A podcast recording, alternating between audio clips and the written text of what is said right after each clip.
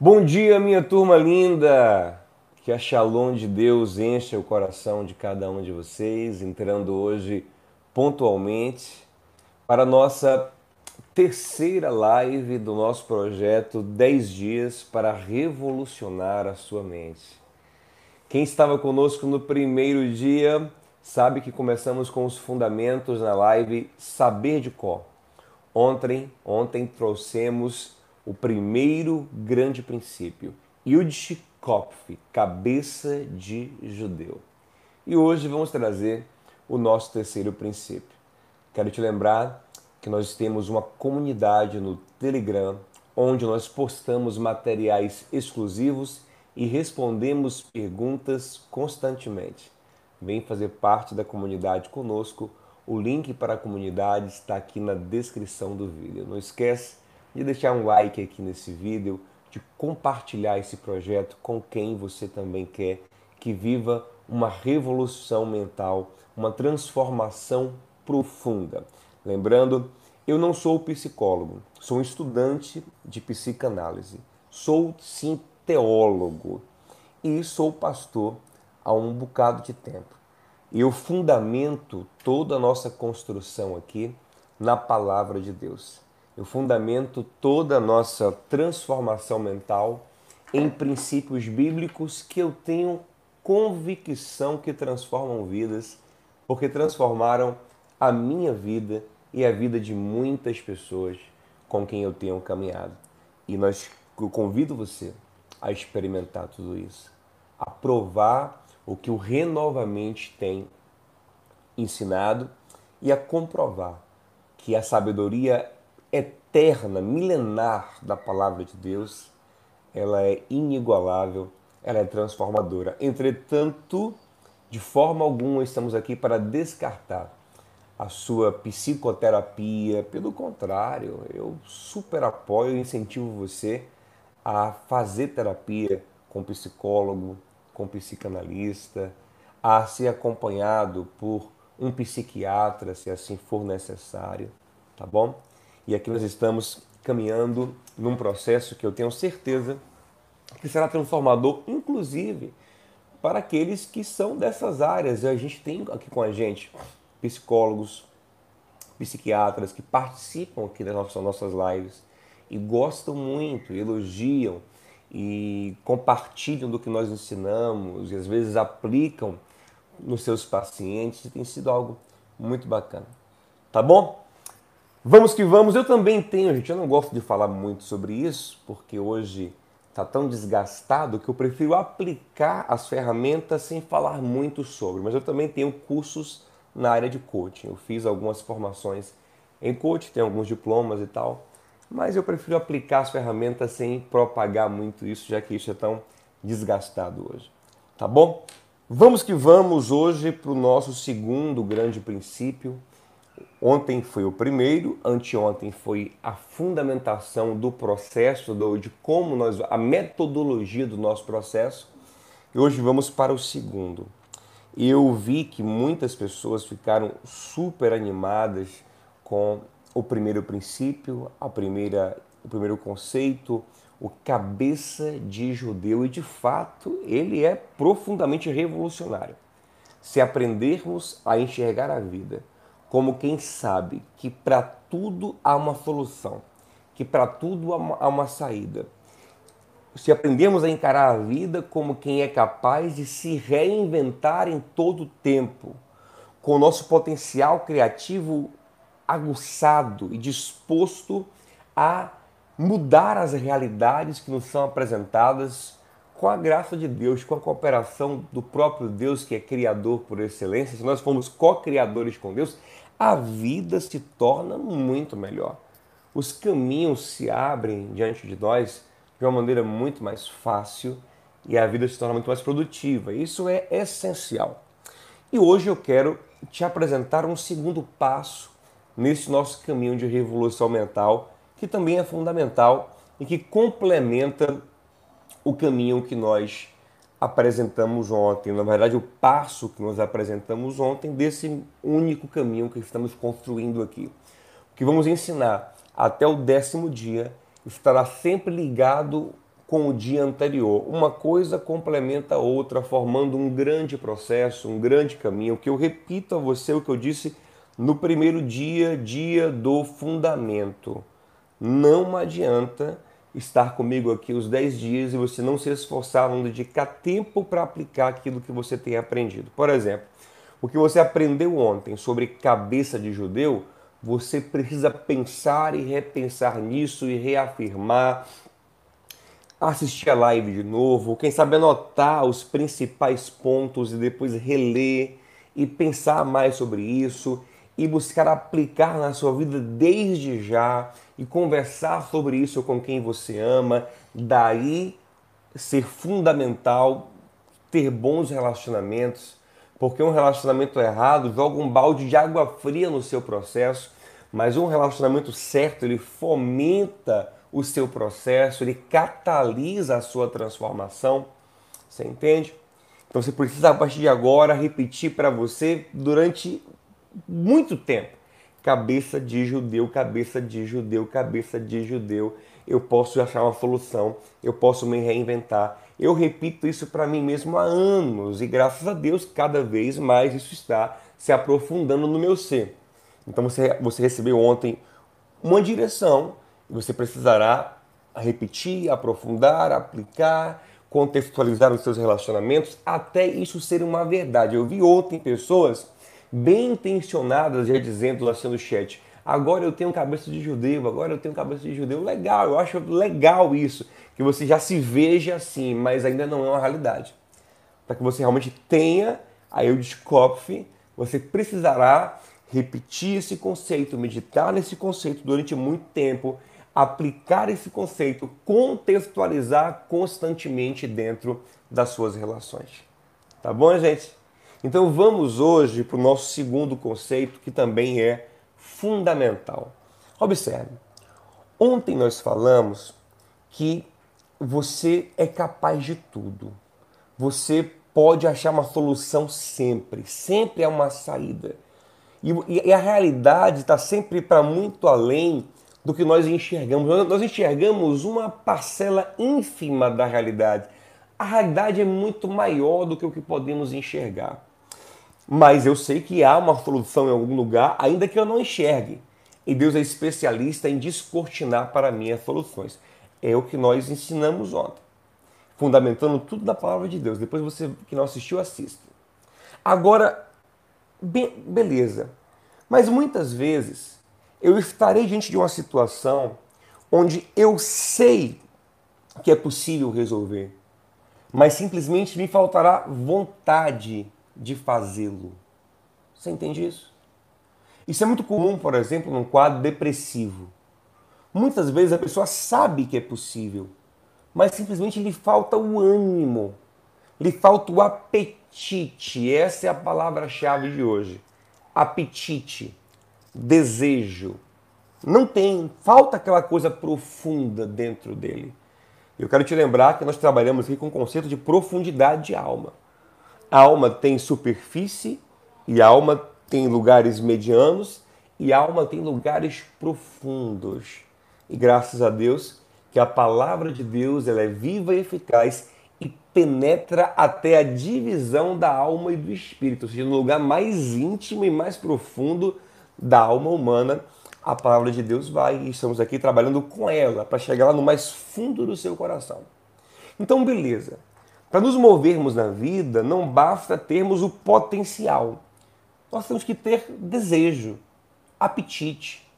Tem muitas pessoas que têm um potencial gigante, mas têm um apetite quase zero para a vida e não conseguem se movimentar. Por quê?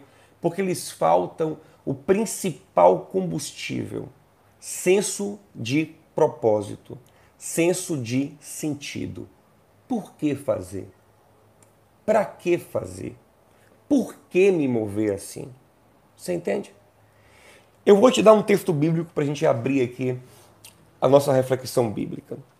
Mateus capítulo 4 diz que Jesus foi levado pelo Espírito Santo ao deserto para ser tentado pelo diabo.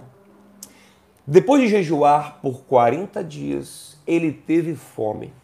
Então se aproximou o tentador e disse a ele: Se você é um filho de Deus, transforma essas pedras em pães. Ou seja, se você pode fazer, faça. Você não tem o potencial? Você não tem Yildiz Kopf, capacidade de solucionar qualquer problema? Não és filho de Deus, Jesus? Então acha a solução, cria a solução, transforma a sua realidade. Jesus sabia que aquilo era uma armadilha. Ele sabia que melhor para ele naquele momento era se manter jejuando e revelar ao mundo um fundamento maravilhoso.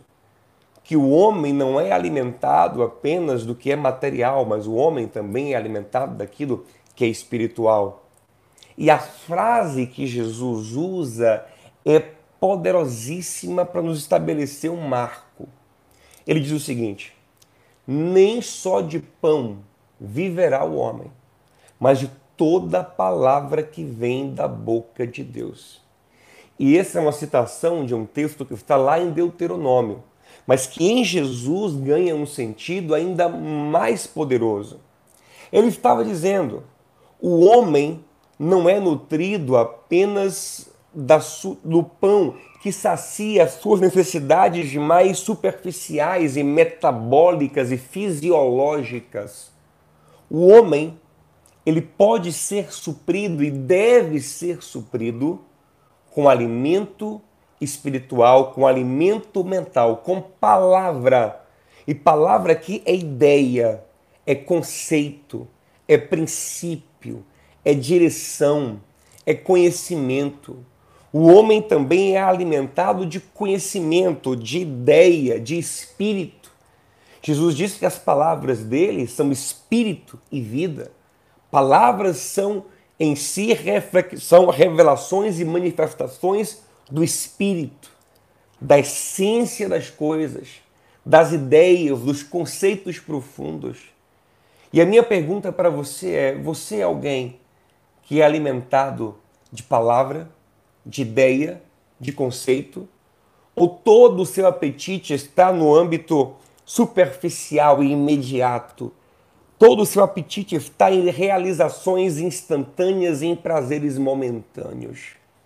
Eu preciso que você hoje transite desse lugar superficial, se é que você já ainda está nele, para um lugar mais profundo de consciência. Eu vou te dar uma historinha bíblica aqui que vai te elucidar sobre o que eu, o que eu quero falar. Se você já está nesse lugar de consciência profunda, eu quero hoje que você cave mais fundo a sua consciência ou comece a cavar mais fundo, porque, como eu expliquei, isso tudo é um processo que leva muito tempo. Se você está na superfície, aquela pessoa que vive, sabe aquela pessoa que vive para comer, entenda isso como uma metáfora. O que é a pessoa que vive? A pessoa que ela sempre pensando no que vai comer. Falando de comida mesmo. Que significa isso? É uma pessoa extremamente superficial. Você conhece alguém assim? Que vive para os prazeres momentâneos? O que importa para ele é o que ele vai beber, é o que ele vai comer, é onde ele vai dormir, é o conforto que ele vai ter. Nunca tem nele um algo mais, algo mais profundo, algo além. Jesus estava dizendo a Satanás: Eu estou com fome, sim. Ele não estava negando a sua fome física, porque o texto fala que depois de 40 dias ele teve fome.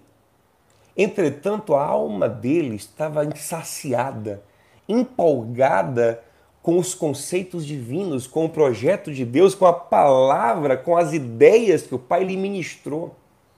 Você já esteve tão empolgado fazendo um trabalho, realizando um projeto, se enchendo de algum conteúdo, que você passou o dia e até esqueceu de comer, esqueceu de dormir, esqueceu de até de beber água muitas vezes, o que não é saudável. Mas você estava tão empolgado com as ideias, com o que estava construindo, com os conceitos, que as necessidades fisiológicas ficaram em segundo plano. Eu quero te convidar para uma vida assim, não uma vida onde você não come, não bebe, não dorme, pelo contrário. Eu estou rindo aqui porque quem me conhece sabe que isso tem tudo a ver comigo. Mas uma vida onde você é movido de consciência profunda, onde você não se alimenta só de pão, você se alimenta de ideias. Você é um homem de ideias, você é uma mulher de ideias, você é uma mulher de conceitos profundos. As ideias te motivam mais do que a picanha. Sabe? Você quer, você anseia pelo almoço não só para comer uma boa comida, eu, sou, eu não sou contra isso, pelo contrário, eu sou super a favor de um bom almoço. que Deus nos provê, Deus, Deus nos proveja de bons almoços todos os dias. Mas você quer estar ali também pela pessoa interessante com quem você vai almoçar, pelo diálogo construtivo que você vai ter. Na segunda-feira agora eu palestrei num evento de arquitetura, um evento lindo. Quero inclusive agradecer a Granarte, empresa dos meus amigos, Dodó e Poliana, que me convidaram para estar lá dando uma pequena palestra. Foi muito legal. E tinha um buffet bacana ali no evento. E quando acabou a minha participação ali, o que, que aconteceu? Eu me sentei pertinho de um grande empresário, um senhor já de idade, um homem experimentado na vida, meu amigo, ele deu uma brechinha para eu conversar ali, eu senti que ele gostou de conversar comigo também, pronto, eu gastei a minha noite ali. Tinha várias comidas gostosas, mas eu nem quis mais saber da comida gostosa porque eu estava agora ali me alimentando de um papo super edificante. Eu fiz quase que uma entrevista com aquele homem suguei, aprendi. Ele, ele lidera uma grande empresa no Brasil há mais de 60 anos, tem muita experiência, muito conhecimento, muita sabedoria. E eu fui ele sugando, sugando, sugando. Aquilo para mim era um banquete. Porque nem só de pão vive o homem, mas de ideias, de conceitos, de princípios. Você tem essa fome? E aí me lembra até uma música, música dos Titãs que chama Comida. E ele fala assim: a gente não quer só comida, a gente quer bebida, diversão e arte. A gente quer algo mais. E, e o refrão pergunta: você tem fome de quê? E eu te pergunto hoje aqui: você tem fome de quê? Cadê o seu desejo de coisas mais profundas, de conceitos mais profundos, de propósitos mais profundos? Para que você faz o que faz? Por que você faz? Você opera no automático? Ou você caminha como quem tem um alvo? Como quem tem um propósito? Jesus estava dizendo a Satanás: eu não, Satanás, você não pode mexer com a minha vida assim como você quiser. Você não pode chegar aqui simplesmente mandar eu comer pão. Não é bem assim, não, amigão. Amigão do que não amigo, não é bem assim, não. É... Sujeito. Aqui há coisas mais profundas, aqui há propósito, aqui há um caminho, aqui há uma ideia, aqui há um projeto. Eu não vivo só de coisas imediatas, eu vivo de construções profundas. Aleluia, renovamente, vamos que vamos. E vamos aqui agora para a nossa história bíblica principal hoje, a história inclusive que deu título à nossa live de hoje. Você viu que a live de hoje tem como título Bênçãos e lentilhas. E eu quero te convidar a sair da turma da lentilha para a turma da bênção. Observe essa história. Nós encontramos em Gênesis 25 a história do, do nascimento dos dois filhos de Isaac, filhos gêmeos. Não gêmeos univitelinos, porque eles não são idênticos em seus fenótipos, mas filhos é, gêmeos bivitelinos, né? É aquele caso onde dois óvulos são fecundados ao mesmo tempo e compartilham da mesma gestação, do mesmo útero ali ao mesmo, ao mesmo tempo da mãe. O primeiro se chama Esaú, você conhece, o segundo se chama Jacó. E eles são símbolos bíblicos de superficialidade e profundidade. Esaú é o símbolo maior na Bíblia, não tem outro maior na Bíblia de um homem superficial, de um homem raso, o que poderíamos chamar no Novo Testamento de um homem carnal. Paulo diz que o carnal nada entende. Ele não compreende as coisas espirituais, parece uma loucura para ele. Mas o homem espiritual tudo discerne, tudo compreende. e nunca é compreendido pelo carnal. Esaú e Jacó são símbolos desses dois homens. A começar do nome deles. Lá em Gênesis 25, versículo 25, diz que Esaú nasceu primeiro, por isso ele era chamado de primogênito, ele foi o primeiro a ser tirado da barriga de Rebeca. E por ele ser todo coberto de pelos, peludo, colocaram o nome dele Esaú, que significa peludo. O nome dele está ligado a um atributo físico, ou seja, a algo superficial. Então nasce o segundo, agarrado ao calcanhar do primeiro. Então olham para essa característica psicológica, para esse traço de personalidade do segundo, dizem esse é Jacó, que significa suplantador, aquele que quer passar para trás, que quer superar o outro. Lógico que isso é usado na Bíblia, sim, num contexto negativo, como sinônimo de enganador, de trapaceiro. Entretanto, revela um, uma, uma análise mais profunda do ser. Um é analisado desde o nascimento pelo seu estereótipo, o outro é analisado pela sua psique. Você entende? Esaú, peludo. Jacó, esperto. Jacó, sabidão. Aí você já começa a ver a diferença entre eles. Nós vamos ver na Bíblia também, nesse mesmo capítulo 25, que há uma divisão dentro da casa. Isaac prefere Esaú, o pai prefere Esaú, e Rebeca, mãe, prefere Jacó. Mas no versículo 28 mostra que mais uma vez Esaú está ligado à superficialidade, porque o texto fala assim: Isaac preferia Esaú porque gostava de comer de suas caças. A preferência de Isaac por Esaú não é por nenhum atributo psicológico que Esaú manifesta, mas é porque simplesmente Esaú caçava, Isaac gostava de comer. Olha como essa história está ligada à comida. O gostar de comer faz de Esaú preferido do seu pai. Não tem uma profundidade nessa relação. E com, esse, com essa preferência por ele, por causa da comida que ele trazia, o próprio Esaú se torna e se consolida como alguém superficial que daqui a pouquinho vai trocar a sua bênção por um prato de comida. Ele é o peludo que é amado pela comida e que depois troca a bênção por uma comida. Já Jacó é preferido pela mãe.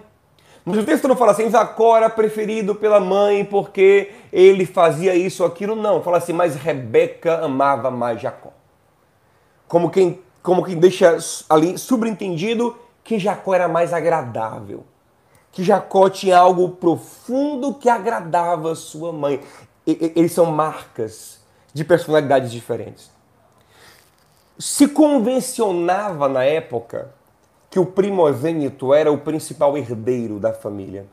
E nesse caso, o primogênito também herdaria a chamada bênção de Abraão.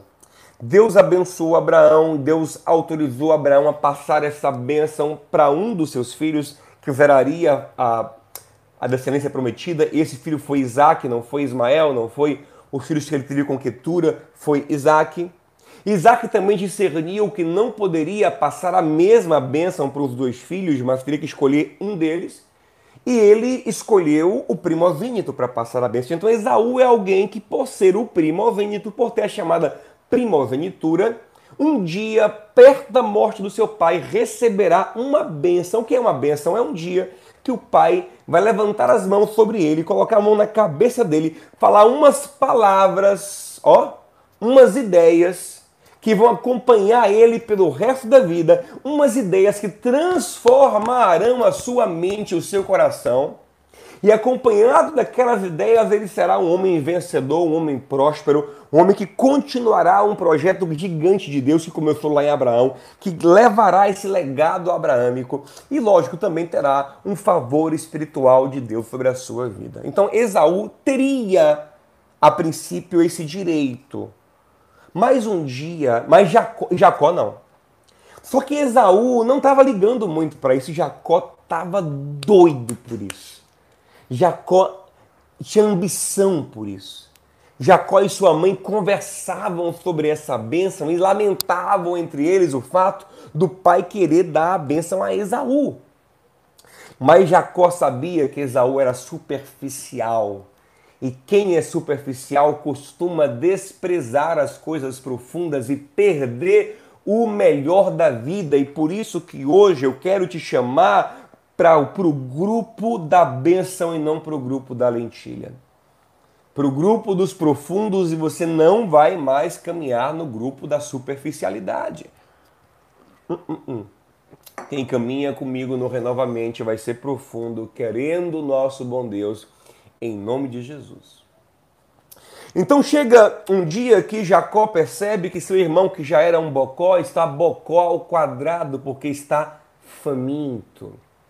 Jacó então pega a sua comida ali do dia, nada demais, e dá ali uma enfeitada, dá uma caprichada. Quando o Esaú chega faminto, naquele dia ele não caçou nada, e ele diz: Jacó, meu irmão, me dá um pouco da sua comida aí, da sua comida vermelha. Interessante, né? Ele fala comida vermelha, e aí vira um outro apelido para ele, que é Edom, que vem de vermelho mais uma vez por causa de um aspecto físico, de um aspecto superficial e aparente. Esaú é a aparência, é a superficialidade, marca, infelizmente, da nossa geração, geração superficial, de aparente, geração de, de postagens sem essência, sem vida, né? só de aparência, sem reflexão profunda. Geração que não gosta mais de músicas profundas, de literatura profunda, de, de, de conceitos que é tudo instantâneo, tudo rápido, tudo fácil, tudo, tudo aparente e perde o melhor. Mas nós não seremos assim. Nós vamos construir coisas profundas, porque essa geração superficial é a geração mais deprimida, mais vazia, mais sem sentido. E eu vou lhe mostrar porque isso acontece já já.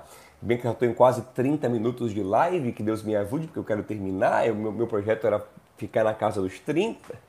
Mas essa, esse projeto aqui ele é, ele é mais compridinho um pouquinho mesmo. Mas vamos lá, gente. Ó, me esfreguei a mão assim, ó. Sabe, sabe, sabe isso aqui, ó? É como quem vai comer algo gostoso. Eu, porque eu me Eu estou aqui servindo para vocês esse alimento espiritual, esse alimento intelectual, mas eu mesmo fico babando, porque eu sei que é gostoso. Eu me animo. Eu sou aquele cozinheiro que diz, rapaz, isso aqui tá uma delícia, porque eu já vou provando na cozinha e eu sei que é gostoso. Então, ó, tô aqui animado. Então Jacó percebeu que seu irmão um dia estava faminto e então dava bocó ao quadrado. Ei, quem é superficial? Num dia de fome fisiológica, num dia de apetite sexual, num dia de um desejo superficial, ele fica super vulnerável para perder o melhor da vida, para perder as coisas mais profundas. Infelizmente, o diabo sabe disso. Infelizmente, as pessoas malignas que nos cercam discernem isso e começam a apresentar para a gente as ciladas bem nesses dias e por isso que você não pode ser superficial. Jacó então olhou para o irmão e disse assim: Irmão, ô Esaú, seguinte, você quer comer aqui a minha iguaria? Eu te dou um prato da minha sopa de lentilhas. Ó, lentilha, gente. Eu respeito quem gosta mas eu particularmente não vejo tanta graça assim. Não era uma muqueca de camarão, quem é baiano sabe do que eu estou falando.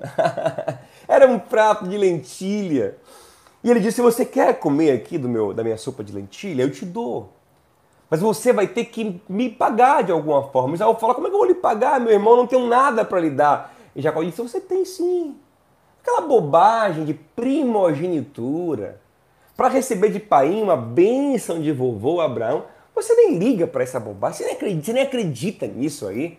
Passa para cá esse negócio, rapaz. Me jura, me declara palavra, poder da palavra, me declara palavras, faz um contrato comigo aqui diante de Deus, de que agora eu sou o primogênito e a bênção vai ser minha. Sabe o que Esaú falou, gente? Uma das frases mais idiotadas que a Bíblia registra. Esaú simplesmente disse o seguinte: disse o seguinte é mesmo, de que me vale a primogenitura se eu estou aqui morrendo de fome? Meu Deus. De que me vale esses conceitos profundos? Era como se Jesus estivesse diante do, do diabo dizendo: Não é mesmo, diabo? De que me vale ser filho de Deus? De que me vale as palavras e os projetos que o Pai tem me dado se eu estou aqui morrendo de fome? Me dá esse pão aí. É a mesma coisa que Esaú está falando. Ele está trocando o que é profundo porque é superficial e momentâneo. Porque a alma dele é rasinha, ele não, é, ele não tem reflexões profundas. Ele faz aquela troca ridícula. Agora eu lhe pergunto, olha como isso é profundo. A partir de agora, espiritualmente, Jacó é o primogênito. E ele tem direito a reivindicar, inclusive do seu pai, não só a bênção espiritual, como também as bênçãos materiais, a herança material. Ele tem direito a pai, eu comprei de Esaú a primogenitura e agora dois terços de toda a herança material é minha, das vacas, das ovelhas, do ouro, da prata. Isaac era riquíssimo. Isaac herdou toda, toda a riqueza de Abraão que já era muito rico, Isaac ainda aumentou essa riqueza e agora Jacó tem direito de ter dois terços dessa riqueza e agora um terço de Esaú. Você acha que, que Jacó, quando ele tomou posse da bênção finalmente, enganando o pai com a mãe, inclusive em outro episódio, você acha que ele fez questão de pegar esses dois terços desse patrimônio hum, que seria hoje bilionário? Não. Olhe como isso é profundo. Jacó abriu mão de bilhões, porque ele sabia que o que mais importava para ele era a bênção espiritual, era o conceito de bênção firmado no seu coração.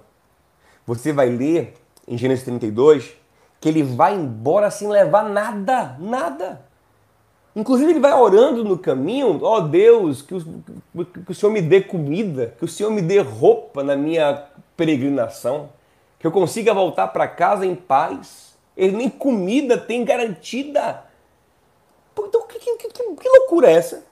Como é que alguém troca um patrimônio gigante desse por umas palavras do pai? Aí é que tá. Aí é que tá. Quem não entendeu isso é porque ainda não entendeu a essência do que eu estou falando. Ei, eu vou até agora tirar aqui o aspecto espiritual e místico. Esqueça um pouquinho o aspecto espiritual e místico. Ele existe, mas esqueça ele um pouquinho agora.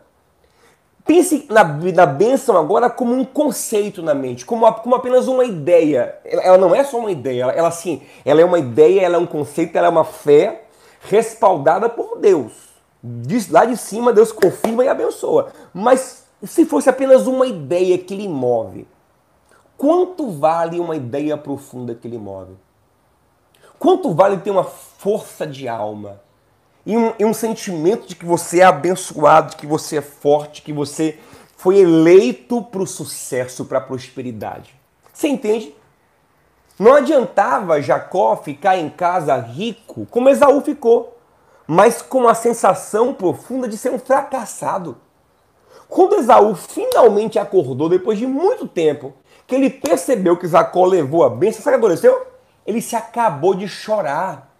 Mesmo sendo um herdeiro bilionário, Esaú se acabou de chorar porque ele entendeu disse, disse rapaz, perdi o melhor da vida, perdi o principal, estou aqui rico, mas a minha alma é fracassada.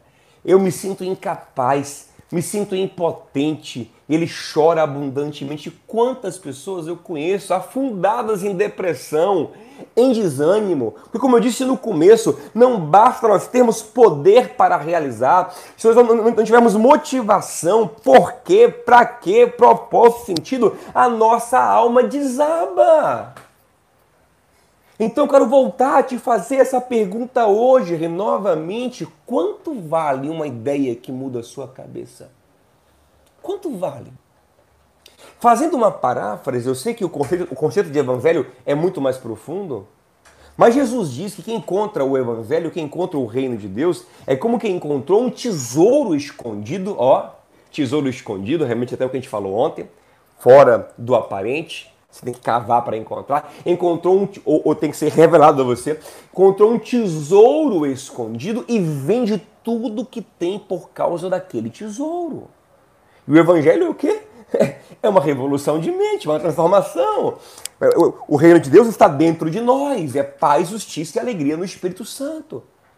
Então eu lhe pergunto quanto vale ter essa alma profunda para você? O que você estaria disposto a sacrificar e a renunciar para ter essa alma? O que você prefere? Comer bem, dormir bem, se vestir bem ou ter essa alma profunda? Eu não estou dizendo que é uma coisa ou outra, não. Pelo contrário, Provavelmente, tendo a alma profunda, motivada, firmada e cheia de propósito, você vai comer bem, dormir bem, se vestir bem. A não ser que você não durma como eu, por opção. que você goste de estudar, tenha fome, tenha paixão por, por conhecer mais, por realizar, por fazer, por acontecer e durma pouco para realizar mais. Aí é uma opção sua. Se eu quiser também, eu passo o dia dormindo. Por quê? Porque eu tenho em mim um senso de realização muito profundo e Jacó agora partiu na sua caminhada sem um centavo no bolso, mas com um sentimento profundo de que ele era abençoado. Aleluia! É interessante que na primeira noite que ele dormiu fora de casa, que ele dormiu no deserto, sabe, sabe qual foi o travesseiro dele? Um travesseiro de pedra. Gente, tem uma coisa que eu sou chato para dormir, é travesseiro. Eu encontrei um tipo de travesseiro que eu gosto, assim, o meu sono fica muito melhor com esse travesseiro. Inclusive, eu faço viagem internacional e eu levo o meu travesseiro porque eu não acho igual nos hotéis. Eu vou até recomendar para vocês qual é o tipo de travesseiro, para quem quiser saber qual é um bom travesseiro. Eu vou botar no grupo do Telegram. Ó, toda minha, todo o meu conhecimento vai pro grupo do Telegram. Agora eu fico imaginando um cara que vai ter uma noite de sono num travesseiro de pedra, é o que o texto fala, ele fez da pedra o seu travesseiro. Como é que ele dorme bem? Amigo, amiga, não só ele dormiu bem, ele teve o sonho mais extraordinário da sua vida. Você sabe que sonho é um reflexo da sua alma. Sonho, como disse o nosso querido Sigmund Freud, é a mais pura manifestação do nosso subconsciente, das coisas profundas do nosso coração. E Jacó nunca tinha tido um sonho daquele na vida, mas agora, no dia que ele recebeu a bênção, nesse dia, ele sonha que tem uma escada de onde ele está, uma escada dele para o céu. E anjos sobem e anjos descem. Anjos sobem de dele para Deus e de Deus para ele. Há uma comunicação entre Jacó e os céus. Os céus estão Quanto vale uma experiência dessa? Quanto vale essa convicção? Que adianta ficar em casa tendo um pesadelo, sonhando que é um fracassado, acordando depressivo, acordando triste, já acorda empolgado dizendo: Uau! Encontrei a casa de Deus, Deus mora aqui. Há um portal para o céu aqui. Não, Jacó, não é que Deus mora aí, não é que agora onde você vai, Deus vai contigo. Porque a consciência profunda da divindade te acompanha. E quanto vale isso, gente? Isso não tem preço. É Saul e Davi. Saul ainda era o rei, mas foi esvaziado do Espírito de Deus, esvaziado da consciência divina. Então era o que? Atormentado, atribulado, depressivo, inseguro. E Davizinho não, Davizinho ainda era um menino, mas já estava cheio do Espírito cheio da consciência, já era forte, já era feliz. O, o principal Davizinho já tinha. E por isso Davi, no Salmo 51, quando confessa o seu pecado, fala: Deus, não me tire o teu espírito. Não me lances fora, Senhor, da tua presença, porque isso é o principal. A minha maior riqueza espiritual é essa mente que eu tenho aqui. Sabe, sabe que eu, eu, eu, eu não tenho medo de nada? Porque Deus me deu um coração uma mente que crê e que recebe nela os tesouros. Então eu sei que eu poderei me reinventar e achar soluções e, e, e, porque porque há um sentido maior, há um propósito maior, há um porquê, há um para quê. O tesouro está aqui, ó. O tesouro não está na minha conta bancária, o tesouro está dentro do meu coração. E é um tesouro que ninguém pode tomar. Ei, pessoas profundas, pessoas é, que enxergam um, um, lugar mais profundo, algo mais, tem um, um, um para além. Vamos caminhar aqui para o final. Tem um outro texto da palavra de Deus que eu quero te, te, te dar hoje. Mateus capítulo 6, versículo 31, Jesus diz: Não andeis ansiosos dizendo o que comeremos, o que beberemos, com, com que nos vestiremos. Não andem preocupados demais com as coisas superficiais. Ele fala assim, porque isso é o que os gentios buscam. Interessante que ele nem fala os judeus. Porque ele sabe que os judeus, ainda que não crescem nele, já tinham uma mentalidade mais profunda, oriunda da caminhada com Deus durante muito tempo. Ele fala dos gentios, aqueles que nem têm noção das coisas profundas de Deus. Vocês não podem ficar assim como gentios. Antes, busquem em primeiro lugar o reino de Deus e a sua justiça. E essas demais coisas vos serão acrescentadas. Sejam pessoas profundas, que aquilo que é superficial é uma consequência. Ei, prazeres são consequências, não são alvos em si. Nós não podemos ser hedonistas, pessoas que centralizam o prazer. Não, o prazer é uma consequência. O meu alvo é uma realização, é uma construção, é um propósito, é um servir ao mundo da, com aquilo que Deus me confiou. Eu tenho um algo mais a fazer. Eu quero recomendar para vocês hoje um livro, na verdade, um autor, pelo qual eu sou apaixonado. E adivinha, mais um judeu. Viktor Frankl. Esse cara aqui é um. Foi, na verdade, que ele já é falecido, né? Professor de neurologia e psiquiatria na Universidade de Viena. Ele é o fundador de uma das escolas vienenses de psicoterapia, a famosa logoterapia. E esse livro aqui é o livro base dele, Em Busca de Sentido. E eu quero trabalhar mais com vocês sobre logoterapia. O que é logoterapia, para você ter uma, uma, uma, pequena noção? É, é, Viktor Frankl, ele viveu no tempo da perseguição nazista aos judeus, no tempo da Segunda Guerra Mundial. Ele, como sendo judeu da Áustria, foi preso e passou por quatro campos de concentração. Sobreviveu, saiu, de, saiu vivo dessa história. E viveu experiências tremendas que ele conta aqui nesse livro. Gente, esse livro aqui é fantástico. Se você vê aqui como o meu tá, é tudo marcado, riscado, comentado, é um negócio Inclusive, deixa eu falar uma coisa para vocês. Se um dia eu morrer, eu tenho aqui na minha biblioteca um material muito legal, que são os meus livros são todos comentados, tá bom? Aí alguém pega os meus livros aí e, e, e, e publica os meus comentários. Falar isso com minha esposa. Então, é... gente, Victor Frankl fala o seguinte, ele, ele fala muita coisa boa, mas ele fala o seguinte, ó. Uma das coisas que ele percebia no campo de concentração era o seguinte: que os prisioneiros que mais tinham uma resiliência e sobreviviam às coisas duras que, que aconteciam lá dentro eram as pessoas que tinham um propósito maior, que sonhavam em reencontrar a família, que sonhavam em testemunhar para o mundo os horrores que eles estavam vivendo, que sonhavam em lutar para que os judeus não vivessem mais isso, ou para que o mundo não enfrentasse mais uma guerra. Ele, ele, ele, ele, conta no livro que essas pessoas tinham uma força especial e elas conseguiam achar as soluções e achavam os atalhos para sobreviver.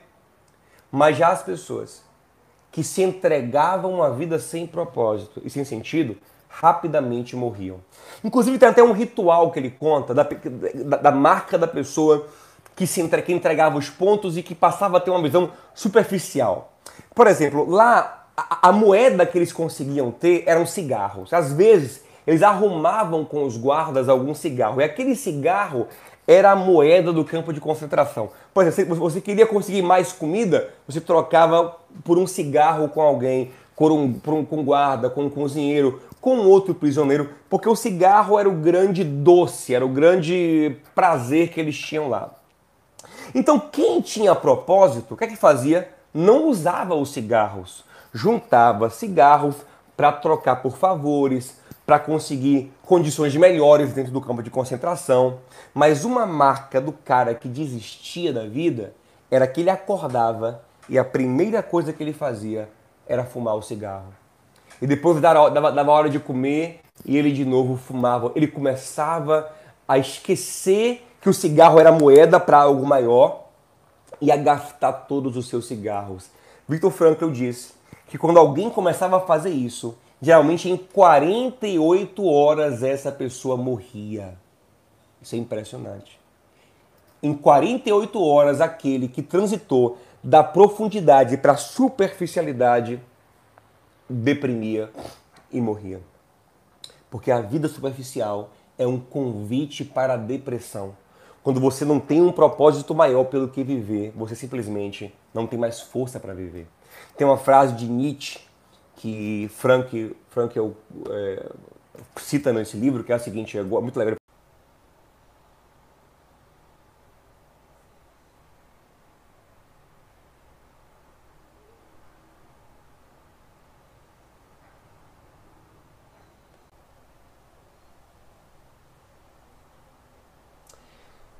Gente, infelizmente o YouTube derrubou e nem me permitiu voltar na mesma live. Eu fico muito sentido quando isso acontece, isso independe de mim, a internet está ótima aqui, está tudo direitinho.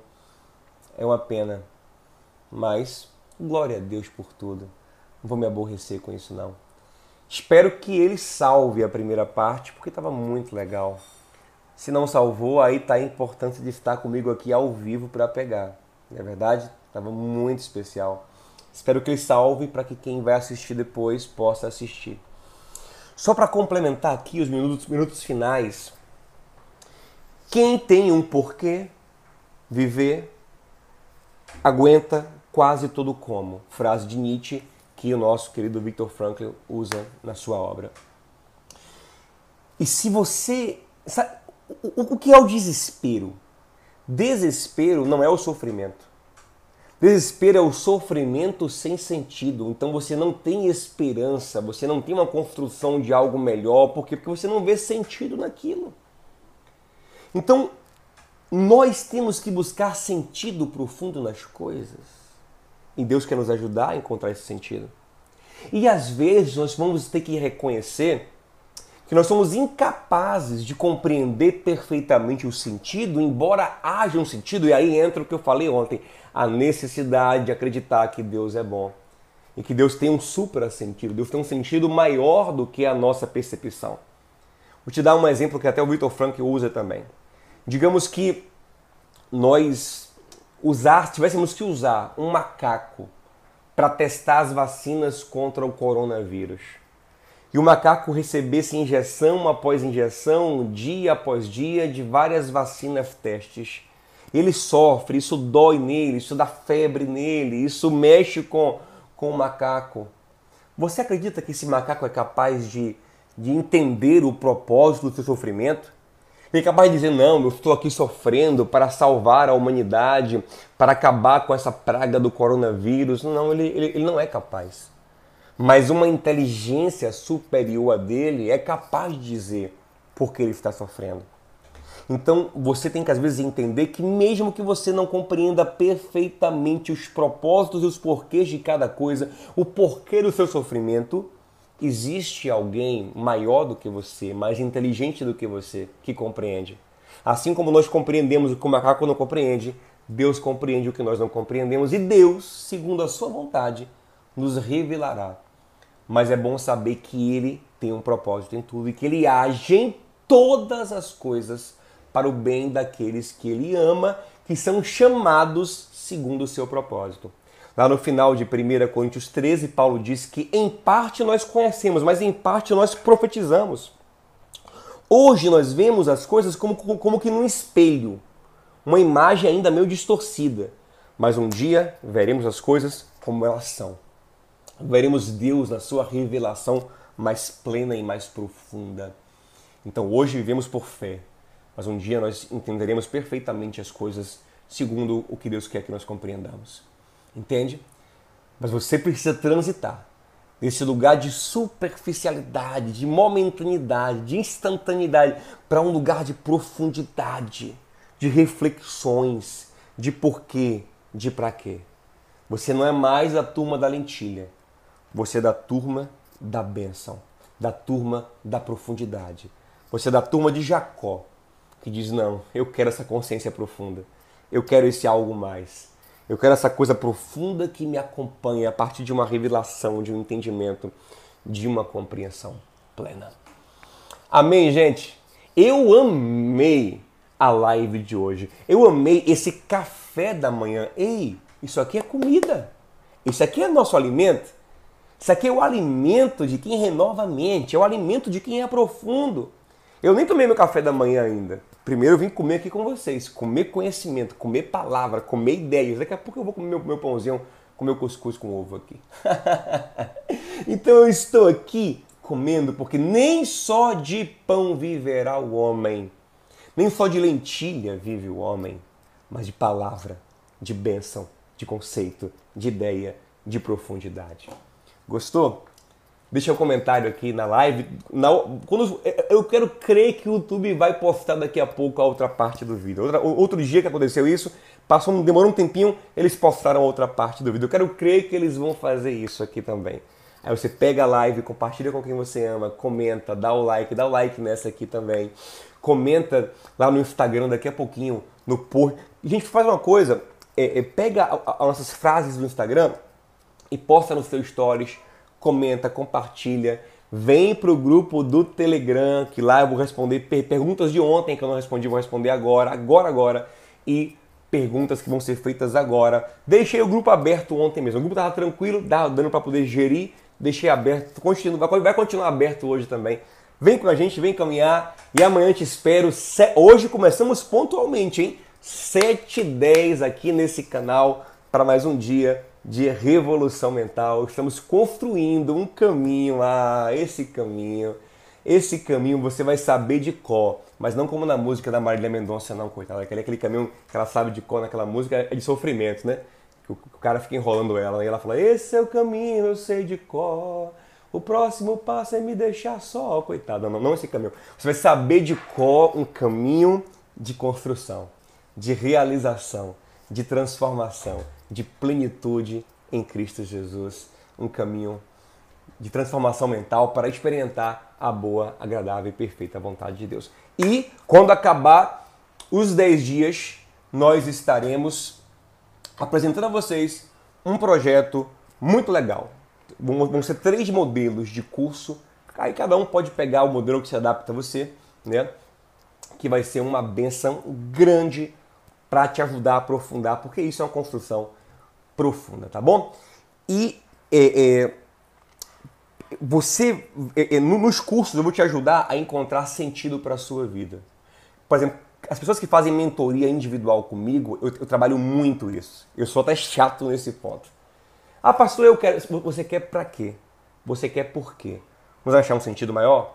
Vamos achar um propósito maior? Aí alguns percebem com o tempo que não querem tanto aquilo, que na verdade aquilo era uma projeção de um desejo dos pais, que aquilo não tem nada a ver com ele, que ele não tem um propósito profundo, não tem um porquê, não tem uma vocação para aquilo, e encontram outras vocações na nossa mentoria e aí ficam felizes, ficam realizados.